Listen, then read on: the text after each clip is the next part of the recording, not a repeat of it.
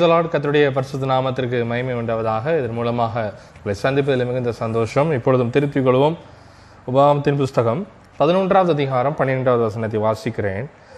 அது உன் தேவனாய கர்த்தர் விசாரிக்கிற தேசம் வருஷத்தின் துவக்கம் முதல் வருஷத்தின் முடிவு மட்டும் உன் தேவனாகிய கர்த்தரின் கண்கள் அதன் மேல் வைக்கப்பட்டிருக்கும் என்று வேதம் சொல்கிறது எனக்கு அருமையான தேவனுடைய பிள்ளையே தேவன் எகிப்திலிருந்து வந்ததான இஸ்ரேபேல் ஜனத்துக்கு பாலும் ஓடும் ஓடுகிறதான காணான் தேசத்தை கொடுப்பதற்கு முன்பதாக சொல்கிறதான வார்த்தையாக அது பார்க்கப்படுகிறது.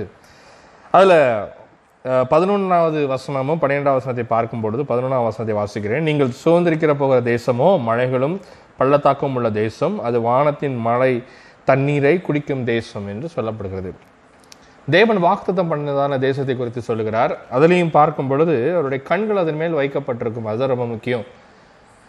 அங்கே பாலும் ஓடும் தேன் ஓடுகிறதான ஒரு மலை தேசமாக இருக்கிறது செழிப்பின் தேசமாக இருக்கிறது. எகிப்தை பார்க்கும் பொழுது அவர்கள் செங்கல் வேலையில் இருக்கும் பொழுது அதற்கேற்றதான தண்ணீரை எடுப்பதற்கு அவர்கள் மிகுந்த பிர பிரயாசப்பட்டு அவர்களுடைய சரீரம் மிகுந்த சேரினாலும் சோர்வினாலும் பலன் குன்றியாக ஒரு அடிமைத்தனத்தின் காரியத்தில் நாம் பார்க்க முடியும். அப்படிப்பட்டதான இஸ்ரேல் ஜனங்களை தன் ஜனத்தை அவர் மீட்டு கொண்டு மறுபடியுமாக ஒரு சிறப்பான தேசத்தை அவர் கொடுக்கிறார். அந்த தேசம் கொடுப்பதற்கு முன்பதாக அந்த தேசத்தை உருவாக்குவதற்கு பராக்கிரமசாலிகளை வைத்து அவர் உருவாக்கினார். அவர்களை இவர்களுடைய கையில் இஸ்ரேவேலின் கையில் ஒப்பு கொடுத்தார். இதையெல்லாம் நம்ம பார்க்கிறோம். அப்போ தேவன் அவருடைய கண்கள் தன் ஜனத்தின் மேல் இருக்கிறது இந்த தேசத்தின் மேல் இருக்கிறது என்று நம்ம பார்க்கிறோம்.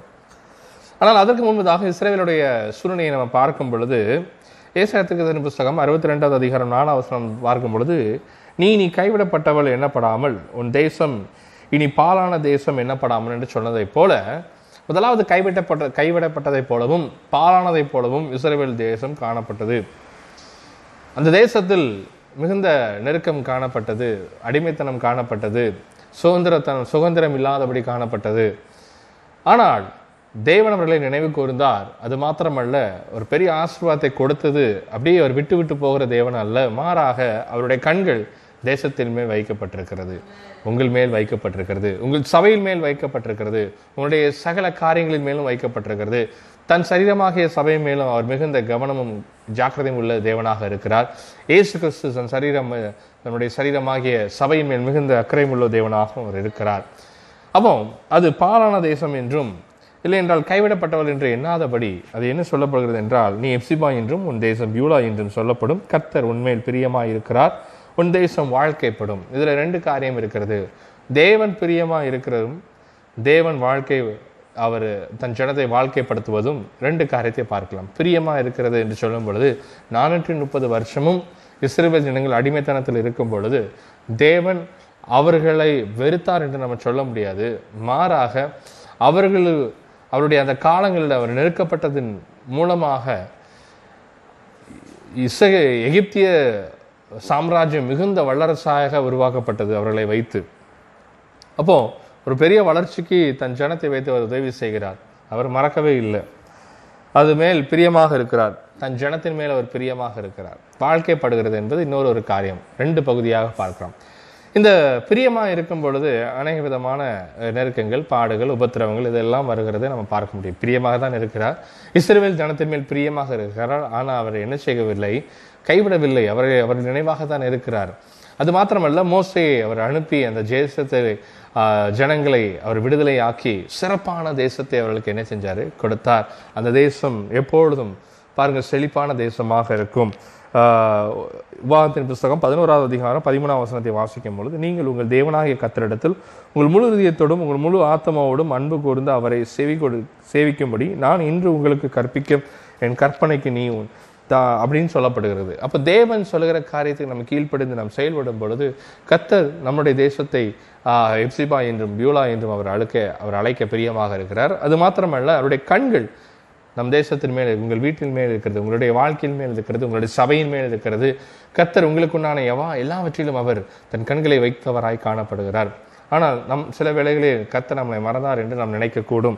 இஸ்ரேல் ஜனங்கள் அப்படிதான் நினைத்து கொண்டார்கள். நானூற்றி முப்பது வருஷம் அடிமைத்தனத்தில் இருக்கும் பொழுது கத்தர் நம்மளை கைவிட்டார். இனிமேல் நம்மளை விடுவிக்க ஒருவராலும் கூடாது. காரணம் அவர்கள் அடிமைப்பட்டிருக்கிறதான தேசம் எகிப்தின் தேசம் வல்லரசு தேசமாய் காணப்படுகிறது.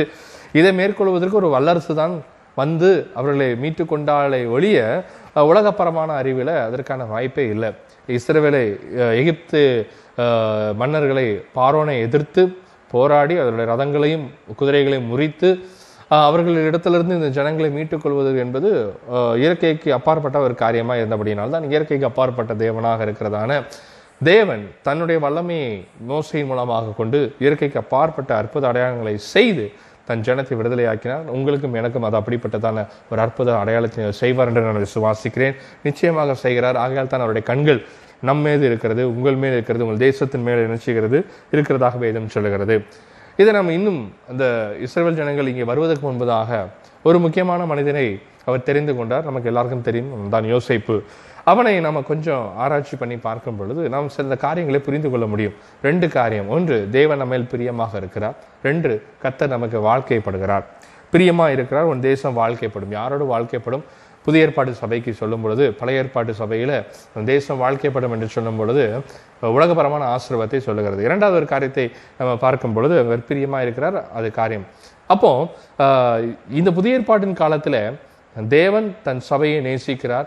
நமக்கு ரெண்டு வகையான காரியங்களை வைத்திருக்கிறார். பிரியமாக இருக்கிறது என்றும் வாழ்க்கைப்படுவது என்றும். இந்த வாழ்க்கைப்படுவது என்று சொல்லும் பொழுது பெருக்கத்தை குறிக்கிறது சபை வளர்ச்சியை குறிக்கிறது உங்களுடைய வாழ்க்கையில் உள்ள வளர்ச்சியை குறிக்கிறது ஆத்ம வளர்ச்சியை குறிக்கிறது ஆவிக்குரிய வாழ வாழ்க்கையில் ஒரு வளர்ச்சியை குறிக்கிறது. வேதம் சொல்லுகிறதைப் போல பிரியமானவன் ஆத்மா வாழ்வதைப் போல எல்லாவற்றிலும் சிறந்து வாழ்வாய் என்று சொல்லுகிறதைப் போல தான் நம்முடைய ஆவிக்குரிய வாழ்க்கையில் எல்லாவற்றிலும் சிறந்து வாழ்வதற்கு ஏற்றதான காரியம் இந்த வாழ்க்கைப்படுவதில் உண்டாகும். எப்படி ஒரு கணவன் மனைவி வாழ்க்கைப்படும் பொழுது அவருடைய குடும்பம் பெருகும் குடும்பம் ஆசீர்வதிக்கப்படும் குடும்பத்தில் ஒரு பெருக்கம் உண்டும் அவர்களுக்கு என்று தனித்துவம் ஒரு காரியத்தை தேவன் கொடுக்கிறார் அவர் அவர்களுக்கு சகல காரியங்களை அவர் வைத்து கொடுக்கதை போலத்தான் தேவன் உங்களையும் என்னையும் ஆவிக்குரிய வகையில் தான் எல்லா விதமான ஒரு பெருக்கத்தை ஒரு விசாலத்தை அவர் வாழ்க்கைப்படுத்தும்படியாக அவர் நினைச்சுகிறார் கடந்து வருகிறார்.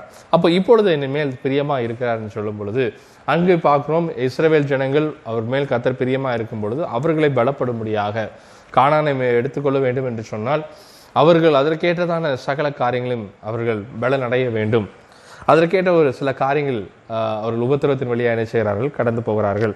யோசேப்பை நம்ம பார்க்கும் பொழுது ஆதியாமத்தின் புஸ்தகம் முப்பத்தி ஏழாவது அதிகாரம் இருபத்தெட்டாம் வசனம் சொல்கிறது அந்த வர்த்தகக்காரன் மீதியானரின் கடந்து போகிற போது அவர்கள் யோசைப்பை அந்த குழியிலிருந்து தூக்கி எடுத்து அவனை இஸ்மவேலர் கையில் இருபது வெள்ளிக்காசுக்கு விற்று போட்டார்கள். அவர்கள் யோசைப்பை எகிப்திற்கு கொண்டு போனார்கள் என்று சொல்லப்படுகிறது. இப்போ அவன் பல வங்க பல வர வர்ண ஆடையை அணிந்திருந்ததான ஒரு மனுஷன் என்று நமக்கு தெரியும். மிகுந்த செல்ல பிள்ளையாக இருக்கிறான் என்று சொல்லியும் அவன்தான் யோசிப்புக்கு பதினோராவது ஒரு பிள்ளையாக இருக்கிறான் என்பது தெரியும். இதையெல்லாம் இருந்தும் அவன் தேவன் அவனை பிரியமாக இருக்கிறார். அது நம்ம மறக்கக்கூடாது. கத்தர் அவன் மேல் பிரியமாக இருக்கிறார். ரெண்டாவது தான் வாழ்க்கைப்படுவது. அப்போ பிரியமாக இருக்கும் பொழுது என்ன செய்யப்படுகிறது? அவனை அதற்கேற்ற வழியிலே அவனை நடத்துவதற்கு தேவன் அவன் மேல் வைத்த திட்டத்தை நிறைவேற்றுவதற்கு அவனை சில வழிகளை அவன் கொண்டு போய் தான் ஆக வேண்டும். அதான் பிரியம்.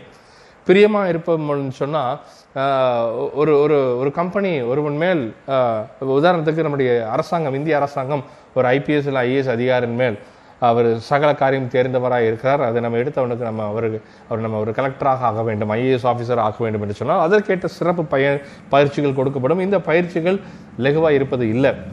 கொஞ்சம் கடினமாகத்தான் நினைச்சியும் காணப்படும். ஒரு டிராஃபிக் கான்ஸ்டபிளுக்கு இருக்கிறதான பயிற்சியை போல ஒரு ஐபிஎஸ் ஆஃபீஸருக்கு இருப்பது இல்லை. அவருக்கு வேறு வகையாக இருக்கும். ஒரு ராணுவ வீரருக்கு வேறு வகையான ஒரு பயிற்சி செய்யப்படும் கொடுக்கப்படும். இப்போ இவர்கள் தேசத்தின் அரசாங்கத்திற்கு பிரியமுள்ளவர்களாக இருக்கிறார்களைப் போல நாம் பரலோக ராஜ்யத்திற்கு பிரியமுள்ளவர்களாக இருக்கிறோம் தேவனுக்கு பிரியமுள்ளவராக இருக்கிறோம். ஆகையால் நம்மளை ஆயத்தப்படுத்தும்படியாக நம்மேல் உள்ள திட்டங்கள் நிறைவேற்றத்தக்க நம்மளை பலப்படுத்தும்படியாக ஆயத்தமாக்கும்படியாக சகல காரியம் அவர் செய்து கொண்டே இருக்கிறார். அது அநேக நேரங்களில் அது உபத்திரவமாக என்ன செய்யப்படும் காணப்படும். ஆனால் கத்தருடைய பார்வையில் இது விலையேற பெற்றதாக இருக்கிறது. முப்பத்தேழாவது அதிகாரம் யாதி ஆதி அவன் முப்பத்தேழு முப்பத்தாறு சொல்லும் பொழுது அந்த மீனியாரும் மறுபடியுமாக போத்திபாருடைய கையில் என்ன செஞ்சார்கள்? அவர்கள் ஒப்பு கொடுத்தார்கள். இப்படியாக அவன் ஒவ்வொரு இடத்தையும் மாறி மாறி என்ன போய் கொண்டிருக்கிறான். அவன் போதிப்பார் வீட்டிலையும் உண்மையாக இருக்கும் பொழுது கூட அவனுக்கு சில நெருக்கங்கள் உபத்திரவங்கள் வருகிறதை நம்ம பார்க்கணும் நமக்கு எல்லாருக்கும் தெரிந்ததுதான். அது நிமித்தமாக அவன் சிறைக்கு என்ன ஸோ சோ போகிறான் இருபத்தி மன்னிக்கணும் ஆதி அவன் முப்பத்தி ஒன்பது இருபது சொல்லுகிறது. யோசேப்பின் எஜமான் அவனை பிடித்து ராஜாவின் கட்டளையை காலில் காவலில் வைக்கப்பட்டவர்கள் இருக்கும் சிறைச்சாலையிலே அவனை ஒப்புவித்தான். அந்த சிறைச்சாலை சிலச்சாலையிலே சிறைச்சாலையிலே இருந்தான் என்று வேதம் நினைச்சுகிறது சொல்லுகிறது. அதோடு முக்கியம் கத்தர் யோசைப்படி இருந்தார் என்று அடுத்த வசனம் சொல்லுகிறது. பிரியமாக இருந்தால் தான் அவரோடு இருக்க முடியும். அவர் தான் அவரோடு இருக்கிறாரு. பிரியமாக இருக்கிறாரு. அப்புறம் என்ன விடுதலையை கொடுக்கலாமே? இல்லை ஏற்ற காலம் உண்டு. ஒரு காலம் உண்டு. இஸ்ரேவேலுக்கு ஒரு ஒரு நேரத்தில் கைவிடப்பட்டவளை போல காணப்பட்டாள் அங்கே சொல்லப்படுகிறது அவள் அவள் வந்து கைவிடப்பட்டவள் மாத்திரமல்ல பாலானவனைப் போல இஸ்ரேவேல் தேசம் காணப்பட்டதைப் போல. யோசிப்பினுடைய வாழ்க்கையும் பார்க்கும் பொழுது அப்படிதான் காணப்பட்டது. அவனை அழைக்கும் பொழுது ஒரு பெரிதான அழைப்பு. அவன் இருக்கும் பொழுது ஒரு பெரிதான ஒரு பெரிய ஆசீர்வாதத்தை காணப்பட்டான். ஆனால் அதிலிருந்து அவனை பிரித்தெடுத்தார் நம்ம மோசை எடுத்துக்கொள்ளலாம் ஆபராமை எடுத்துக்கொள்ளலாம் பெரிய பெரிய ஜாபாவான்களை நம்ம பார்க்கும் பொழுது அவர் பிரித்தெடுத்து அவர்களுக்கு ஏற்றதான ஒரு பயிற்சியை கொடுக்கிறார். பிரியமா இருக்கிறபடினால் கொடுக்கிறார். பிரியமா இல்லாத இடத்துல அவர் கொடுப்பது இல்லை. அப்போ பிரியமா இருந்து அவர்களுக்கு இந்த பயிற்சியெல்லாம் கொடுத்து ஒரு ஏற்ற காலம் வருகிறது. அந்த காலத்தில் தானே வாழ்க்கை உண்டாகிறது வாழ்க்கைப்படுகிறது. இப்பொழுதும் கத்தை நம்மளை பலப்படுத்தி கொண்டே இருக்கிறார். ஆவிக்குள்ளாக ஒரு பலத்தை என்ன செஞ்சுட்டு இருக்கார் கொடுத்து கொண்டே இருக்கிறார். இப்பொழுதும் அப்படி ஆவிக்குள்ளாக நம்மளை ஒரு பலன் கொடுத்து கொண்டே இருக்கும் பொழுது ஆவிக்குள்ள ஒரு பெருக்கத்தை கொடுத்து கொண்டே இருக்கிறார். ஒரு நம்மளை பலப்படுத்தி கொண்டே இருக்கிறார். ஆயத்தமாக்கி கொண்டிருக்கிறார். சபையை ஆயத்தமாக்கி கொண்டிருக்கிறார். ஒரு காலம் வருகிறது. எப்படி ஆதிவந்தின் புஸ்தகம் ஐம்பத்தி முப்பத்தி ஏழாவது அதிகாரம் மன்னிக்கணும் நாற்பத்தி ஓராவது அதிகாரம் ஐம்பத்தி ஏழாவது வசனத்தை நம்ம பார்க்கும் பொழுது அங்கே சொல்லப்படுகிறது உலகம் எங்கிலும் இருந்து ஜனங்கள் எகிப்துக்கு வந்து அங்கே அவர்கள் பயிர்களை என்ன செஞ்சார்களாம்? தானியங்களை வாங்கி கொண்டார்கள் வேதம் சொல்லுகிறது. ஒரு காலம் வருகிறது சபைக்கு நேராக அநேக ஜனங்கள் வருவார்கள். உங்களுக்கு நேராக அநேக ஜனங்கள் வருவார்கள். காரணம் ஏகமாய் வசன பஞ்சம் உண்டாகும். தேவனுடைய அபிஷேகத்தின் காரியங்கள் தேவனுடைய மகிமை கிருபை இந்த காரியங்கள் கடைசி நாளங்களில் என்ன செய்யப்படும்? அநேக இடங்களில் காணப்படாமல் போகும். அப்பொழுது உங்களிடத்தில் அந்த வெளிச்சம் உதிக்கப்படுகிறது என்றும் நீங்கள் வாழ்க்கைப்படுவீர்கள் என்றும் உங்களை கத்தர் உயர்த்துவார் என்றும் நமக்கு நிச்சயமாக என்ன செய்கிறது? தெரிகிறது. யோசேப்பை எகிப்திலே கத்தர் உயர்த்தினார். எல்லாருக்கும் முன்பதாக அவர் என்ன செஞ்சார்? அவன் உயர்த்தப்பட்டான். காரணம் என்ன? கத்தர் ஒரு ஏற்ற காலம் வைத்திருந்தார். ஒரு நேரம் பிரியமாக இருக்கிற காலம் அடுத்தது வாழ்க்கைப்படுவது காலம். பிரியமாக இருக்கிற காலத்தில் நிறைய ட்ரைனிங் கொடுக்கப்படும் நிறைய காரியங்கள் பார்க்கப்படப்படும். அதில் போவது கொஞ்சம் கடினமாக இருந்தாலும் வேதம் சொல்லுவது உ- உபத்திரப்பட்டது நல்லது. அதனால் நம்முடைய பிரமாணங்களை கற்றுக்கொண்டேன். யோசிப்பு பிரமாணங்களை கற்றுக்கொண்டான். இந்த பிரியமாக இருக்கிற நேரத்தில் தான் கற்றுக்கொள்ள முடியும். எப்படி? ஒரு மனவாட்டிக்கும் மனவாளனுக்கும் ஒரு காரியம் நிச்சயத்திற்கு பொழுது அவர்கள் தங்களை புரிந்து கொள்வதற்காக தங்களுடைய எண்ணங்களை பரிமாறிக்கொள்வார் அதை தான் இப்பொழுதும் தேவ ஆவியானவர் நமக்கு செய்து கொண்டே இருக்கிறார். வருகிறதான ஒரு பெரிய வாழ்க்கைக்கு வருகிறதான தேவ நம்மிலிருந்து பெருக்கத்தை ஒரு ஆவிக்குரிய பெருக்கத்தை ஆவிக்குள்ளாக பாருங்கள் பாருங்க நமக்கு வை கத்தரை வைத்திருக்கிறதான காரியங்களை நாம் அனுபவிப்பதற்கு வெளிப்படுத்துவதற்கு தேவனோடு இன்னும் மகிமை மேல் மகிமை அடைவதற்கு ஒரு காலம் கத்தர் வைத்து கொண்டிருக்கிறார். அதற்கு முன்பதாக இந்த காலத்தை நாம் ரோஜனப்படுத்திக் கொள்வோம். கத்தர் உங்களை நேசிக்கிறார் இருக்கிறார். உங்களை ஒரு நாளும் கைவிடாதவில்லை உங்கள் மேல் நினைவாக இருக்கிறார். வேதம் சொல்கிறதை போல வாத்தின் புஸ்தகம் பதினோராவது அதிகாரம் பன்னிரெண்டாம் வசனம் சொல்கிறது கத்தர் கத்தரின் கண்கள் அதன் மேல் வைக்கப்பட்டிருக்கும். இதன் மேல் தன் ஜனத்தின் மேல் இஸ்ரேல் ஜனத்தின் மேல் உங்கள் மேல் கத்தர் கண் கண்களை வைத்திருக்கிறார். யோசப்பின் மேல் அவருடைய கண்கள் இருந்து கொண்டே இருந்தது. அவன் போனதான இடங்கள் எல்லாம் நெருக்கப்பட்டு உபத்திரப்பட்டு எல்லாம் இருந்தான் குளிக்கல இருந்த பொழுதும் கண்கள் கத்தன் கத்தருடைய கண்கள் அவன் மேல் காணப்பட்டது. மீதியனுடைய கையில் இருக்கும் பொழுதும் அவருடைய கண்கள் காணப்பட்டது. போத்திபாரர் வீட்டுக்கு போகப்பட்டும் கண்கள் காணப்பட்டது. சிறைக்கு போகப்பட்ட பொழுதும் கண்கள் காணப்பட்டு கொண்டே இருந்தது. அவன் மறந்து போனான். அப்பாருங்க பாருங்க பானபாத்திரக்காரன் அவனை மறந்து போனான் என்று வேதம் சொல்லுகிறது. அப்பொழுதும் கத்தர் அவனை மறக்கவில்லை. நினைவாக இருந்தார். அவனுக்கான சகல காரியத்தையும் செய்து கொண்டிருந்ததா ஒரு நாள் வந்தது. பார்வனுக்கு ஒரு சொப்பனத்தை கத்தர் கொடுத்தார். பார்வோன் யோசேப்பை அழைத்தான். உங்களையும் உங்களுடைய காரியங்களையும் நீங்கள் தேடி போவதல்ல. கத்தர் உங்களை தேடி கொண்டு வந்து கொண்டிருக்கிறார். அதர்வரையும் கத்தருக்குள்ளாக பலனடையுங்கள் கத்தருக்குள்ளாக நீங்கள் இன்னும் மனமகிழ்ச்சியாக இருங்கள். கத்தருக்குள்ளாக இன்னும் நீங்கள் இன்னும் இன்னுமாக உங்களை ஆவிக்குள்ளாக இன்னும் பலப்படுத்திக் கொள்ளுங்கள்.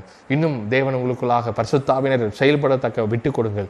உங்களோடு கத்தர் பேசி கொண்டிருக்கிறார். உங்களை கத்தர் ஆசீர்வதிக்கிறார். இஸ்ரவேலை ஆசீர்விப்பதே பிரியம். மறுபடியுமாக ஏசாயத்துக்கு புஸ்தகம் அறுபத்தி ரெண்டு நாளை நான் வாசித்து முடிக்கிறேன். நீ இனி கைவிடப்படாம் பட்டவள் எண்ணப்படாமல் உன் தேசம் இனி பாழான தேசம் எண்ணப்படாமலும் நீ எப்சிபா என்றும் உன் தேசம் பியூலா என்றும் சொல்லப்படும். கத்தர் உண்மையில் பிரியமா இருக்கிறார். உன் தேசம் வாழ்க்கைப்படும். உங்களை கத்தர் வாழ்க்கைப்படும்படியாக அழைத்திருக்கிறார். அது சீக்கிரமாய் வந்து கொண்டிருக்கிறது. நீங்கள் ஆசீர்வதிக்கப்பட்டவர்கள். பிறரையும் ஆசீர்வாதத்துக்குள்ளாக நடத்த போறீர்கள் கத்தர் உங்களை ஆசீர்வதிப்பாராக. அமேன்